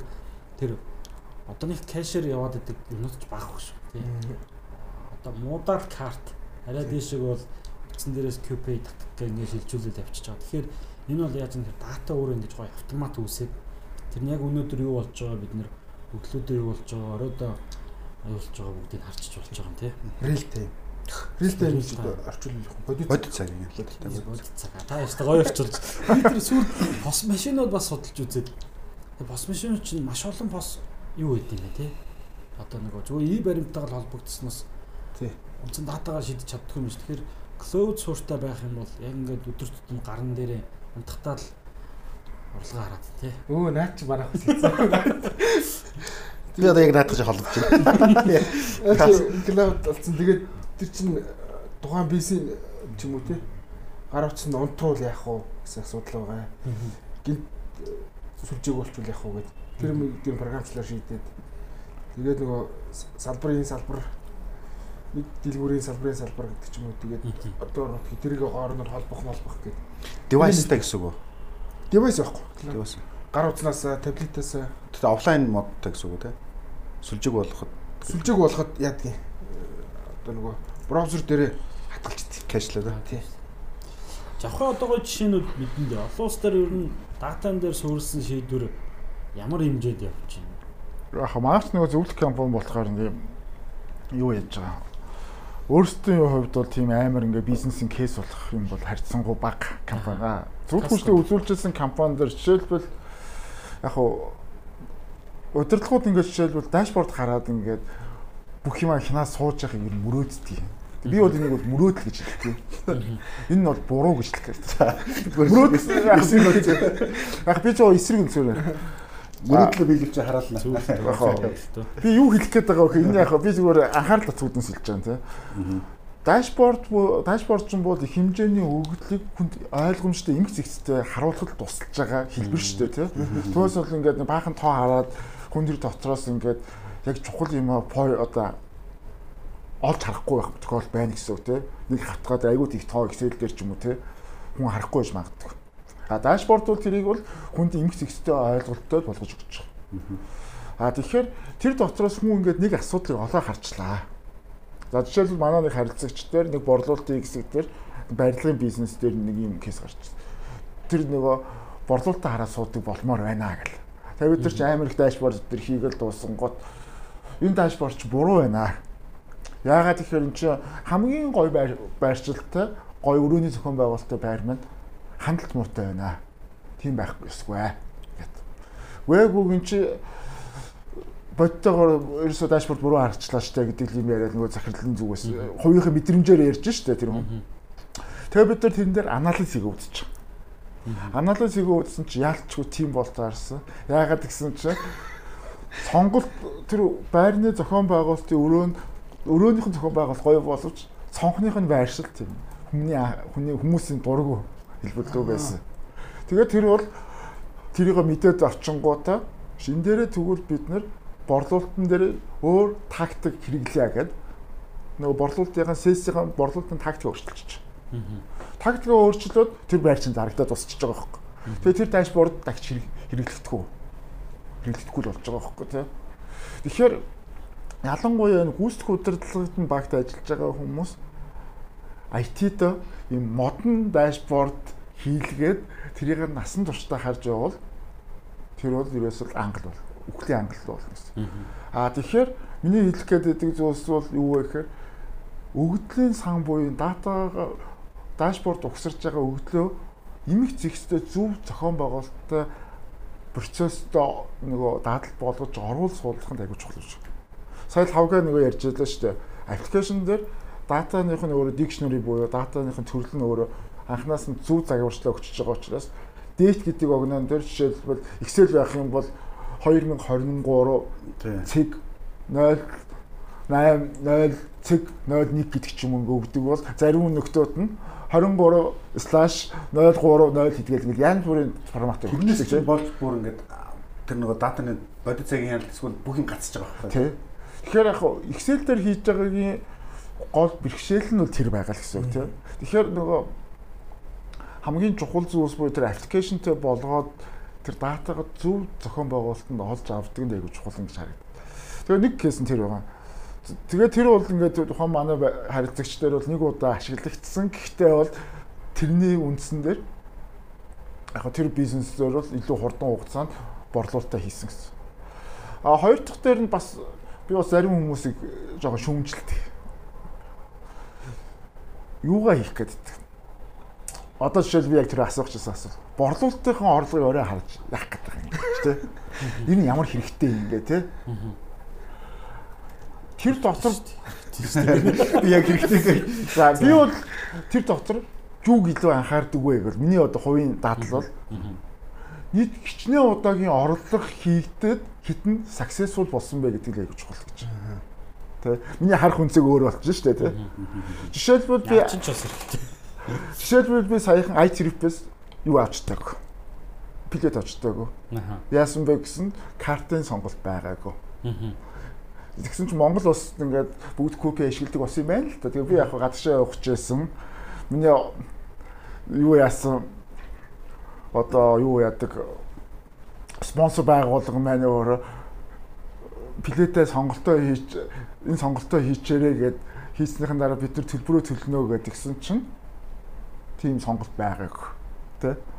Буюу билетийг жишээлбэл Монгол хүн дандаа авдаг байх нэ тий. Одоо гадагш байгаа оюутан болж явж байгаа хүмүүс scholarship байгууллага байдаг бол тэр байгууллага нь төлдөг байх нэ. Тэрнээр жишээлбэл байхгүй гэдэг ийм зүйлс гараад ирчих тийм. Тэгэхээр магадгүй ийм кейсийг жишээлбэл тэр дашборд дээр анханасаа бодоогүй байж магадгүй. Хийхдээ тий. Тэгэхээр нөгөө миний хэлэх гээд байгаа хичнээн юм лост болж байгаа нь чухал уу хитэн төгрөг олж байгаа нь чухал уу гэхээр би бол миний одоо хувь хүний дуршлагын ирэмбээр бол prioritize гэж хэлэх юм уу ирэмбэлтээр бол лост болж байгаа буюу алдж байгаагаа мэдэх нэг чухал гэж харагдав. Тэгэхээр магадгүй зарим нэгэн дотоод програмууд дээр хүмүүсийн хараад байгаа сая төгрөний орлого болжээ. А браво гэдэг. Гэтэл 3 сая төгрөний боломж алдж байгаа бол яах юм?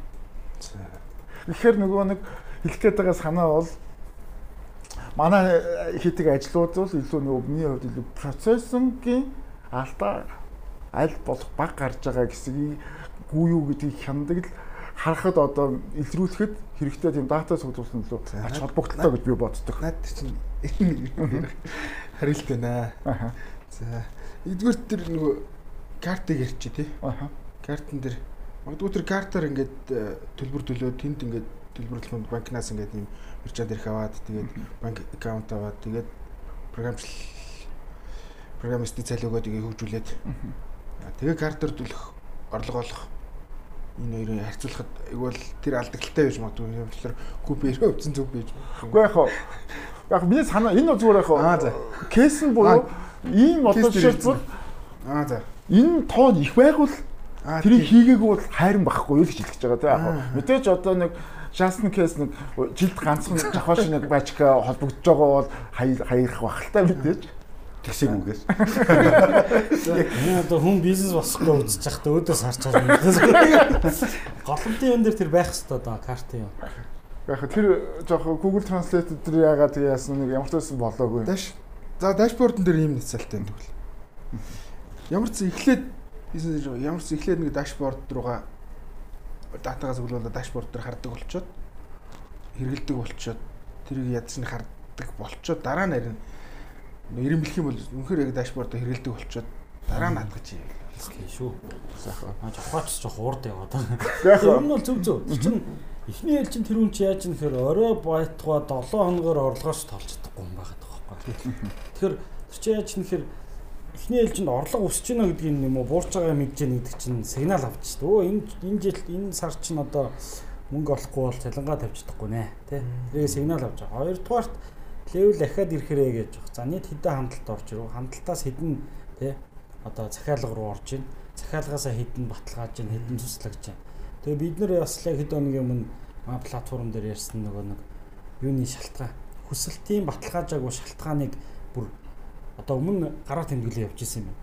Тэрийг нь систем дээр бүртгэе тэрний хэрэгдэгчд бол юу ч харагдахгүй. Гэтэ бид нар бол тэмдэглэж явангуудаа энэ дахиад жилийн дараа надад юм хэлэх гээд ш. За одоо бол энэ шалтгаанаас болж байна. Та нарын зассан энэ шалтгаан ч юм бол алга болчлоо ч гэдэг юм уу те. Сайжруулах. гаргаж ирэх гээд байгаа юм л да. а энэ дээр яг гэхдээ нэг ийм туршлага байгаа За. аргачлал буюу Гартнер гэдэг олон улсын нэг судалгааны байгууллага гэдэг тий. Гартнер дотор нөгөө дата ашиглалтын үнэлгээ гэж нэг юм байдаг гэсэн. Тэн дээр болохоор ер нь ингээд 5 хүн шат үнэлээд байгаа. Дата тухайн байгууллага датагаа хэр ашиглаж чаддаг вэ гэдэг. Тэгэхээр яг хаа миний хувьд бол манай ингээ бидний төвшин ингээ хараад үзэхэд бол ихнийх нь тийм харанхуй үе дээр л байна л да. Одоо нэг юм hedgehog буюу гинтийн үеэр гэл яралтай тийм дата байна уу? Тэ? За энэ дата ер нь юу болоод өнгөрвөө? Ямар асуудал болвоо гэдэг. тийм өнгөрсөн цаг дээрээ ингэж анализтэй нэг юм зүйл хийгээд гэсэн. Тэгээ Монгол компаниуд ер нь бид нар бол одоо манай компани ч ер нь яг л стил тийм л байна л да. Тэгээ яг хоо ер нь бол цаашдаа бол одоо их хэмжээний нөгөө өнгөрсөн цаг дээр анализ хийдэг датаг л бид нэр аль болох ирээдүйн цаг дээр болгож чадах юм бол бизнес илүү үр дүнтэй болох юм шиг байгаа юм одоо. Тэгээ яг энэ дээр нэг саяхан би нөгөө Сингапурт нэг юм арга хэмжээнд Stars гэдэг олон улсын одоо нэг юм Швейцар төвтэй бизнес залуучууд одоо бизнес эрхлэгч нарыг одоо дэмждэг юм хөтөлбөр. Тэгээ энэ дээр бол яг дэлхийн томоохон одоо IT компани одоо IT хариуцсан захирлуудын хийж байгаа нь бидний ирээдүйн бизнесийн чиг хандлагууд ингээд ингээ ярьж байхад бол нөхдүүдийн нэг хийдэг бизнесүүд нь бол IT хийдэг байснууд нь ийм шинэ нөгөө өөрчлөгдсөн буюу ийм одоо вакцин хийж нэтрэх хийх гэж байгаа гэдэг. Тэгээ яаж байгаа яагаад гэсэн чинь бид нар энэ өнгөрсөн цаг хугацаанд асар хэмжээний дата боловсруулалт хийгээд тэр датагаан дээр бид нэр датагаа нөгөө хэмлэл оюун ухаанаараа сургаад ирээдүйд хүнд хэрэгтэй ийм имийг одоо бид нар хийх гэж байна гэдэг юм. Тэгсэн чинь уламжлалт бизнесүүд нь одоо нэг юм тээвэр зуучин компани тээвэр зуучин компани 100% дижитал буюу захин компани болцсон гингүүтээ бидний одоо асуудал нь энэ нөгөө софтверуудыг ажилуулах машинуудаа яаж одоо ногоон технологиор дамжуулж одоо юу яах вэ? Тэ тэнийх вэ? гэдэг ингээ яриа. Хайлын хил төвшний юм байна шүү дээ. Тэгээ яг ингээ хараад үзэхээр дата шийдвэр гаргалт хийн гэдэг маань өөрөө тийм нэг золкогийн хэлж байгаа шиг нэг жилийн хугацаанд тасралтгүй зөв процесстойгоор бүртгэл сурдаг нэг дадал суух хэрэгтэй шиг байгуулга тийм. За тэн дээр удирдлагын баг нь миний одоо манай дээр шийдэж байгаа юм удирдлагын баг нь тэр датагаа хараад дашбордыг янз бүрээр угсарч үзээд асуудлыг олж харж сурах хэрэгтэй шүү. А тэгэнгүүтээ одоо яах вэ гэдэг дээр брейнстормууд айгуусан хий хийдэг болох ч л өөрөө учиртай юм шиг. А би нөгөө нэг дашборд хараад хянд суух гээд байгаа энэ мөрөөдөл гэж хэлээд байгаа нь хэрэгцээ зүгээр ингээ хяналтын зорилгоор датаг ашиглаад байх юм бол энэ бол яг нэг юм цагдан сэргийлэхийн одоо ажил хийгээд байх юм бол хайрын юм аль гэх байгаа. Тэгэхээр аль болох ийм болохын төлөө хичээж байна. Гэтэ бол стил бид нэр өөрсдөө тэр нэг харанхуу бигинер буюу нэгдүгээр шатандаа л явж л байна. Юм мөрөөдлөө тийм том өндөр байгаа. Монгол одоо энэ жижиг компаниуд дээр 100 компани дээр нэвтрэхэд асуудал юу гарах вэ? Асуудал нь гайгүй байна уу? Таад хэр одоо нэвтрэлт хийхэд нь тий хүмүүс нь дадлахад нь оролцох уу? За, стогой хөрсөн дээр буусан. За, хөрсөн дээр буусан. Яг юм байна. Яг одоо манайх чинь нэг нэг програм ашиглах гал яг програм ирж байгаа яг яг ингээд бод туршлага гэх юм одоо нэг програм ашиглаа тэрийг дутуу мутуу ашигласан ч юм уу тий. Эсвэл олон програм төөрцөн мөрцөн ч юм уу. Эсвэл бүр ингээд Excel чи компани ч юм уу.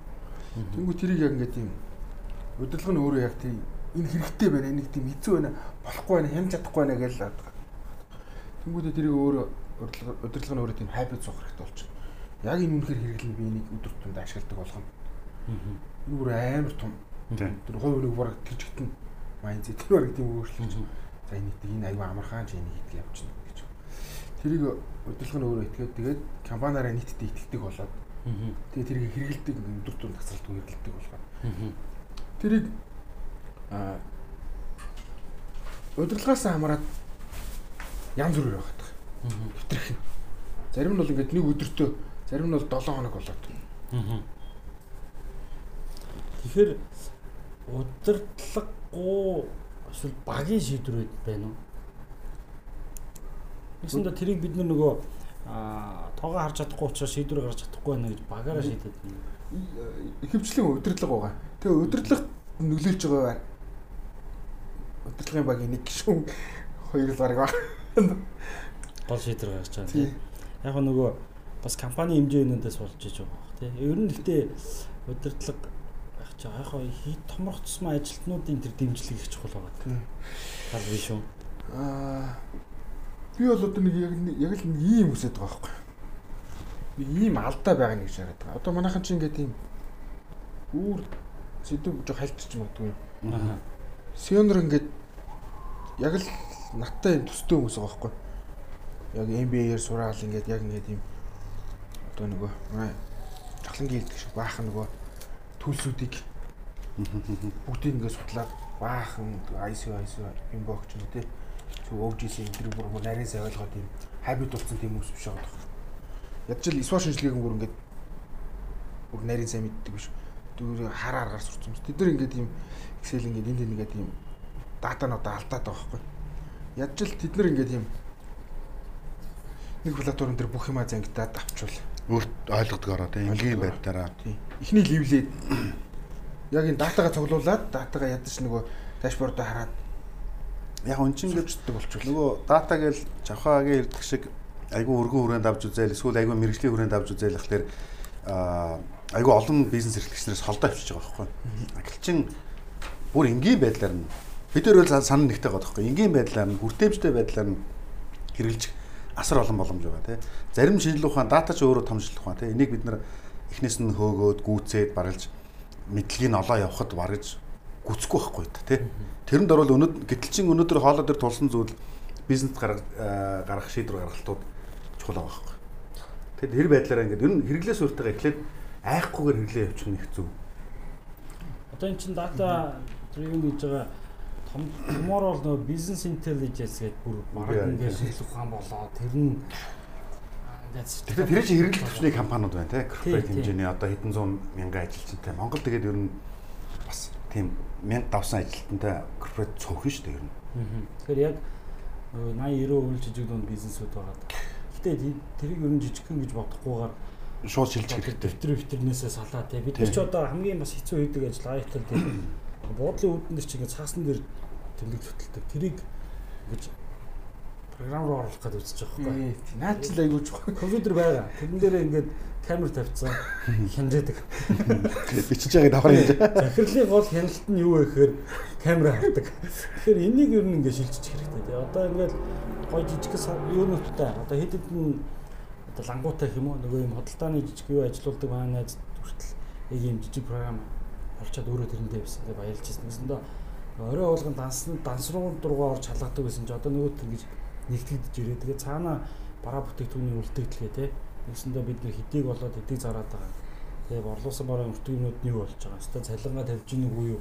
3 4 сар ингээл бараа зараал хийдэг мөнгө орж ирээлсэн чинь юм авах гэсэн чинь бараач авах мөнгөгүй ч юм уу болчдөг. Энэ ч амар энгийн энгийн л өдөр тутам болж байгаа юм шүү дээ. Тэгэхээр иймэрхүү зүйлүүдээс л ер нь эхлээл хараал байгаа. Ялангуяа тоо би бас үлдээ бас одоо манай шиг IT суурьтай учраас заримдаа тоодоо гайгүй байгаа гэж Тоогоор суурсан бас. Санхүү суурьтай Баярлалаа шүү. захирлууч бас гэж өөр юм хэлээ шүү дээ. Сая шижир захирлын хэлдэг би хэд хэдэн компаниар анзаарсан. Яг нь бизнес бол эцсийн нүндээ мөнгө болно шүү дээ. Ямар ч вишн нэсэн тий. Нэмэгтэй байж ижил юм уу эсвэл хөрөнгө бий болгож ижил урт явах байгаа. Тэгэхээр тэрийг ингэж харж хянж чаддаг. Тэрийг ойлгож чаддаг. Байж ижил яг явах юм л л дээ. Золкогийн хэлдгэр яг яг тийм жишээ надад байсан байна. Одоо ингээд баахан хаан багны танс руу ордог. Тэгээ биш нөгөө заяж яаж яхад ойр ойрхон утас гаргана. Тэгэл над утсаг нь тэгэл тийшээр утас хэрэглэх болгонд хаан багш дахиад нөгөө баахан Device таниул. тийм девайс таниулаад нү мессежүүл. Яа тий. Тэгээд тэр чинь зү бүр айгүй хэцүү хөхтэй. Тэгсрээ хаан багны хандлт бүр айгүй өсчөө. Тэнгөт ерөөсөө л нэг юм нэг юм нэгдсэн нэг юмтай. Тэгэхгүй бол нэг Небо нэг юм хэрэглээд нэг компани юм хэрэглээд бүр айгүй төвхтэй байсан. Ялангуяа тэр посын цэг чинь энэ худалдааны үйлчлэгээний өнөө төр их чухал юм л. Яаж нэгээр посын цэг дээр зөвхөн борлуулалт биш байгаа. Тэр барааны үлдэгдэл те. Одоо би зүгээр ингэж бодод байгаа. Монс одоо нэг юм биш. Асуугаар хаана юм байгаа хилээд өгч байгаа ч босол байхгүй. Таны хайж байгаа юм 50 дугаар дэлгүүрийн хажууд байна ч гэдэм үү те. Тэгэхээр тэр чинь үс дата байгаа байхгүй. А нөгөө талдаа монс харж л байгаа байлгүй одоо. За Гэсэн дата цог босор датагаа цуглуулж байгаа. Тийм. Тухайн үедээ хэрэглэгчид хэрэгтэй мэдээлэл өгч. Нөгөө талдаа за энэ бол зарагч, энэ зарагдахгүй байна. Энийний хугацаа, энэ ч хугацаа тал. Хугацаа дуусч байгаа мэт бүх шийдвэрүүд тэндээс үндэслэл гарч байгаа л та. Ста ашигтай ажил гоо юм тий. Тэг би энэ жил бас гайхаад байгаа. Мэдхгүй. Энэ жил одоо манай Монголын томоохон энэ үйлдвэрлэгч импортлогч компаниуд бас датан дээр аюул сайн ажилладаг гэж ойлгодог байхгүй. Тэгээ та анзаарсан наадмаар дэлгүүр орох болгонд нэг дээр нэмэх нэг пи болсон тий. Бас дата дээр дутуу ажилласан. Тэгээ бүгд аюу өндөр хүлээлттэй өндөр их хэмжээний дата авалт хийгдээд тэгээ хугацаанд дуусч байгаа учраас ерөөсө 7 сарын дуусах хугацаанд одоо би нэрийг нь яг бараг импортын бүх биемүүд тийм биш. А тийм. Орол нэг дээр нэмэх нэг нэг дээр нэмэх нэг. их гоё байсан тий. Бас ингээд Энд чинь өөрөө нөгөө дата дээр ажиллаагүйгийн одоо юу байхгүй тий нэг дээр нэмэх нэг гэж ашигтай баг шатах ийм эрсдэлтэй худалдааны компаниуд төр хугацаа чи сая эмтэй хугацаа ярьсан шүү дээ тий. Walmart-ийн чи үүдээ санаж жохоо тэгээд нөгөө нэг сард 40 тэрэ дата цуглуулдаг гэдэг л. Өвдөөсөө Walmart-чуудаа Америкийн өнцөг булан бүрт ирвэ шүү дээ. Яаж юм хэрэг тэр өнцөг булан бүртээ за лавга гэдэг хүн байлаа. Энэ бол 30 хэдтэй юм. Тэгвэл лавгагийн нөгөө картн дээр худалдаа авалтан дээр хэдэн настай хүүхдүүд яваад байна те. Тэр нь хизээ сургуульд ороод байгаа. Тэр сургууль нь хэрэглээ нь яаж байгаа. Нарийн ярих юм бол Америкийн нийт хэрэглэгчдийн одоо худалдаа авах чадвар хэр байгаа маяга тий. Тэгэхээр бид нар хідэн цүнх гаргахын хідэн гутал үйлдвэрлэхийн арзмаар нь хэд байх юм баг мэдэх гээд байгаа. Тэгэхээр яг л тийшгээл хэлхий шилжиж байна л да. За би энэ дээр нэг томьёолох юм. Жохоо тэгээ тэрийг автаа тэгээ дахиад. За нэгдүгээр одоо манай жижиг дунд компаниуд ч жижиг дунд компаниуд нэгдүгээрт ингээд юм датагаа ингээд цоглуулдаг болчмоор байгаа. ааха. Сион өөрөө датагаа цуглуулахыг шаарддаг, датагаа хардж идэг. Энэ дата нь байхгүй шүү дээ гэдэг. Аа тэгээд тэр датагаа ингээд ажилтаараа ингээд цуглуулад авчдаг. Хоёрт нь болохоор дээр дата дээр ингээд анализ хийгээд ер нь энэ борлуулалтаа сайжруулъя. Энэ хүний цалингийн нэм энэ хүний хаалъя гэдэг ч юм уу тийм. Энэ зардлаа багсга энэ зардлаа энийг анализ хийгээд сурчдаг. Аа гуравт нь болохоор бүр бүр дараагийн бүр төвшний одоо сая нэг өдрөний жахагийн илдэг бүр илүү юу бүр илүү анализ хийх бүр ингээд цуглаагүй дата хүртэл анализ хийх боломжтой. Гэсэн нэг ийм гурван үе шат левел байна уу гэж хараад. Яг хаа миний ойлгож байгаагаар датаг одоо цуглуулдаг болгохын тулд удирдлагын өв манлайлаа гэж чухал юм гэж ойлгоод.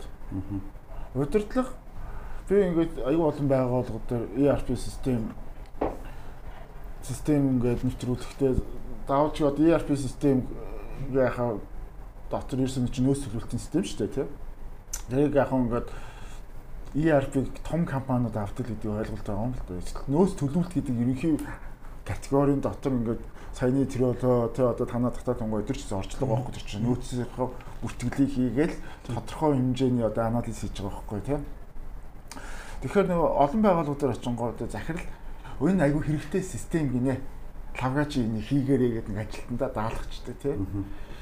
Тэгэл эхлэх юм бол тэр байгууллагад нөгөө юу байхгүй соёл суужигддаг юм шиг. Тэгээд нөгөө маш их олон харьяам аваад ажил бүтлгүү кейсэд их болт юм шиг. Тэгэнгүүтээ нөгөө захирал нь гинт нөгөө дээр харснаар өө нөгөөтгөө бүртгэсэн алибиний гэдэг дашборд харах гэдэг. Тэрийг би шүмжлээд байгаа юм. Тэгээ гол нь. Тэгэхээр тэрийг бол одоо орхицсан шүү дээ. Тэгэхээр гол нь тэр нөгөө нэг эхлээ дататай болёо гэдэг процесс өөр хаанаас эхэлж байна гэхээр захирал эндээс бүртгэлж хийхээс эхэлж байгаа шиг байна. Тэ ялангуяа том ч байна жижиг ч байна бүх бизнесийн хувьд. А хоёрдугаар бас нэг асуух юм. Одоо аа ингээ Монгол дээрээ хийж байгаа бид нар шууд ингээд хэрэглэхэд илүү амар гэсэн үг шүү дээ. Тэрийг ингээд тухайн компани зориулаад жоохон жоохон өөрчлөлтөө та. Кастомайз уу? Тий.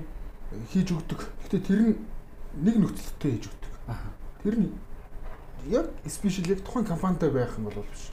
Бусд компанид бас нэр Аа, нэг болох юм байна шүү дээ. Хэрэглэдэг. Аха. А дахиад нэг зүйл байна. Би одоо та бүгд IT хэмжих нэг ийм лавга түрүү ярьжсэн нөгөө кодгүйгээр ухсардаг гэдэг. Одоо би ч зарим нарийн судлааг бол веб тэбл эднээс эхлээд яг ингээд нэг юм өөртөө зориулаад ухсаад байх юм шиг. Тэднийг юу гэж боддог вэ? Би одоо олон улсын байгууллагууд дээр зарим дээр нэг гишүүн зарим дээр ингээд оролцоотой явж хагаад веб тэблэл бүх юм яхаа форум ирнэ, дата ирнэ, тайлан ирнэ тий. Юу гэж боддог гэж одоо тэр чинь бүр бүх зүйл бүх юм болчиход байгаа чинь. Тэр ирээдүйн гэдэг тодорхой. ERP-г одоо өнөөдөр ERP гэж солих уу эсвэл тэр зүгээр л нөгөө консалтинг бизнес дээр нь консалтинг тий ачаа тээвэр дээр нь ачаа тээвэр нэг үндсэн үйл ажиллагаанд ашиглаж явчих юм болов. Гэхдээ яг тэр чинь нөгөө саяны дататай ажилтдаг тейблээр харах, бордоор харах, таск үүсгэх, assign холбох гэл нэг энэ зүйлүүд чинь ер нь бол дата шин тейбл шүү дээ тий. Тэр тейблийг weaves гэж юм байгаа байхгүй тий. Нөгөө ямар хэлбэрээр харуулах уу гэдэг дээр ингээд ингээд тэгээ юутай интеграц хийх үү гэдэг дээр одоо айгүй олон төрлийн платформуд явцсан. Өрсөлдөө нь юу вэ гэхээр харахад хэлбэр, ашиглахад хэлбэр тэгээд олон юмтай интеграц хийснүүд нь дэш яваад байгаа байхгүй юу. Одоо Airtable чинь бол зүгээр visual юу сайтай Excel гэхгүй юу. Хэрэглэхэд амархан болгоцсон. Одоо би бол бүр Notion гэдэг юмыг ашиглаж байгаа. Notion бол бүр гоё. Одоо task management талтай бол. Тэгээд table data Notion task management чинь зөвхөн лист үүсгдэг байсан бол Notion ч өөрөө table дата бүтцээ оруулаад ирсэн энэ байгаа байхгүй. Одоо санхүү бүртгэл дээр бүх компани санхүүгийн програм ашигладаг баг тий. Арайч тэгсэн болов да. Тэгээ арайч бүх арайч бас зарим нь явж байгаа. Тэгэхээр санхүүгийн системүүд рүү шидчих үү? Эсвэл тэр боломжууд нь дахиад нөгөө кастомайз хийдэг дээр ороод чийдэг болов. Санхүү нь болохоор яг нөгөө компани нөгөө дотооддоо ашиглах. Тийм санхүүгийн татварын тайлан ч юм өнөөтийн тайланда. Аа үндсэн компани ерөнхийдөө өдөрт одоо мөнгөн суурьтай бүртгэл явж байгаа гэсэн үг шүү дээ тийм. Аа тэр ч бас жохор. Жохор жохор. Түрүүний санхүүгийн барган дээр бас нэг ийм ойлголт одоо надад бууж эхлэв байгаа. Ер нь ямар ойлголт нэхлээр за санхүү манай нэгтлэн бодох бүртгэлийн хууль журамтай нийцсэн байх хэвээр. Тэгээд нөгөө ийм төрийн нөгөө тайлан системтэй уялдсан эсвэл адилхан тайлан гаргадаг маргадаг гээл санхүүгийн програмч хамаг имийг одоо энэ баргалж миний ойлгож байгаа бол дижитал шилжилтэнд ийм барилт болчиход байгаа байхгүй юу. Тэгээ нөгөө тэр дээр аягүй олон нэгтлэн сурцсан байгаа байдаг. Тэр аргаараа ингээд ажиллаад байдаг. Энд доцсон айл програм дээр ингээд явцдаг. А эндээс ер нь салж болох юм шиг байна. За сая одоо нэр нь хэлж болох юм болохгүй мэдгүй Монголын бас нэлээд том аудитын компани бас хүмүүс надад зөвлөж байгаа байхгүй. Олон улсын бас л айгүй хямдхан 8 доллар 12 долларын нэгтлэн бодох бүртгэлийн клоуд платформ байгаа байхгүй. Энэ нь яг Монголын ямар ч төвчний компани дээр ашиглахад айгүй асуудалгүй ажиллах боломжтой шийдлүүд энэ төр гараад ирсэн байгаа байхгүй. Гэхдээ стандарт нь зүр. Үгүй тэгсэн гайгүй гэж байна. Тэг чин гайгүй. Гайгүй гэдэг чинь яг энэ зэрэг одоо зөрхөө болсон. Одоо манай олон улс руу чихгүй. Олон улс руу шилжиж байгаа шүү дээ. Тайлан бүртгэлч өөрөө. Тэр чинь ерөөсөө олон улсын нэгтлэн бодох бүртгэлийн стандартыг Монгол улс өөрөө даган өөр зөвшөөрөж хийж байгаа учраас санхүүгийн програм бол өөрөө тэнийг Хоёрдугаар нь одоо нөгөө нэг и баланс сая шинжлэгдлээ шүү дээ тий. Сайт нь шинжлэгдсэн. Энд чинь өөрөө нөгөө ерөөсөө баргалж тайлан гаргах чинь өөрөө easy болчих واخ нөгөө и баримтуудаа шивэл өгөөл аваад хахад зарлагуудыг юу гэдэлтнаа ингээл баланс тэнцвэрэл ингээд яхад айгүй амархан болцсон байна. А түрүү энд нэг нөгөө ер нь бизнесийн шийдвэр гаргалт дотоод мэдээлэл айгүй үнэтэй шүү дээ байгуулга тий. А гэтэл танах нөгөө нэг юм cloud хийцэн тэгээ 100 гаруй байгуулга тий. А тэр хүмүүс нөгөө танаа дата та нар датаг нь ашиглахгүй байх те дотоод мэдээлэл нь харахгүй байх тэр нь ямар баталгаа болж байгаа. Тэр бол гэрээ байх болчих. Танаа датаг одоо бид нэр өөрсдөндөө ашиглахгүй бусдад дамжуулахгүй гэсэн. Хатуу гэрээгээр л явж байгаа. Гэрэн дээрээ зааж өгч байгаа. Сонирхолтой яриа боллоо. Бид үлээ одоо корп төвшөнд гээд явахаар зарим ч одоо нэг юм 100 сяд ч юм уу тэгвэл байдаг. Өнөөдөр бас илүү энгийн төвшөндөө ярьлаа гэж би ойлгоод байна. Тэгээ манай дээр бид гуравч бас анх эхлэхдээ тэгж л ярьж. Бид гуравч туршлагаас ярьж буу алд сууж байгаа л тэрийг мянгарыг мэдхгүй ч юм их байна. Бас сионер дээр ч юм байдаг байх. Бид гур нэг лагтаач зүгээр л өдөг юмнуудаа л хуваалцаад яригээд. Тэгээд бас л яг гоё тийм жишээ боллоо гэж бодлоо. Тэгээ бас технологи сууртай хүмүүс. Логоч жохооч юм юу лээ? Суурн Тийм технологи хөгжсөн сүр байхгүй шүү дээ. Байхгүй л үү. Би дагаад сурч байна. Технологи гэсэн чинь дээр синглтон гээл байсан шүү дээ. Байгаа баха. Одоо бизнес нь өөрөө тийм. Тэгэхээр энэ бол технологи суурьтай хүмүүс явцсан учраас жижиг дуу нэмийн бизнес удирдахтаа энэ технологи ашиглаад тэр нь өөрөө дата юмудаа хараад хэмжээ, шийдвэр юмудаа гаргаад ингээ явчих жоох бас илүү ойр болов уу гэж бодож байна. Бид нарыг бас байнгын идэвхтэй сонсдог. Бас сонсогчдоос жоохон 100 урт амарсан сонсогчдоос саналууд ирж исэн хэлэхгүй мүү гэх тээ. Тэгжсэн тэгэхээр одоо намраас ажилтаа орно нөлөө. Хоёрдугаар бас нөгөө сэдвүүдийн тухайд маш олон сэдвүүд байгаа. Бид нар чинь ярангуудаа тэрний яд энэ яд ингээл заримдаа амар гоё юм байна гэж нөгөө тань орчих. Тэгэхээр бас сонсогчдын хэрвээ саналууд байвал бид нартай хуваалцвал бид нар бол баяртай байх болно бас боловсролын салбар дээр гоё шилжилт хийгээ зүгээр боловсролын салбар дээр ихгүй те 100 гаруй компаниудаг одоо энэ цахим шилжилт компаниуд дээр хийж байгаа юм шүү дээ. Тэгээ шидрээ захиралтай баяр хүргэе. Баярлалаа бизнесээ олон залуучуудын өмнөөс. Тэгээс Shark Tank-аар ороод биднээс олон гоё түүхэн сонслоо тийм. Shark Tank-аар ороод бас тэрбумыг чи тэрбум зүгээр авж байгаа тэрбумс та цаадаа үнэлгээ бол өндөр тийм. Миний үнэлгээд бид хүргэж бизнесийг яаж үнэлүүлэх болтой юм тийм. Яаж бий болгож болтой. Тэр дундаа одоо бидний яваад байгаа цахим авцгаа үнэлж байгаа. Тэгээ энийг боддоор олон нийтээс харуулад явж байгаа. Бас маш их баярлалаа. За ингээ өндөрлөлт тийм. За баярлалаа. Баярлалаа. За баярлалаа.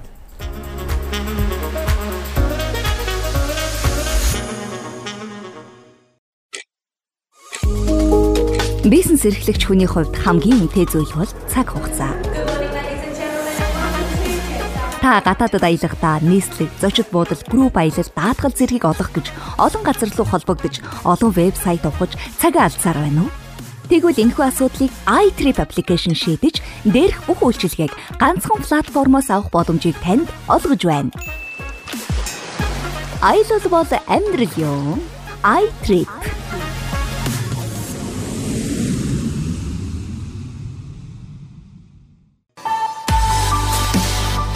21-р зууны гүйцэтгэх удирдлага ямар ур чадруудтай байх ёстой вэ?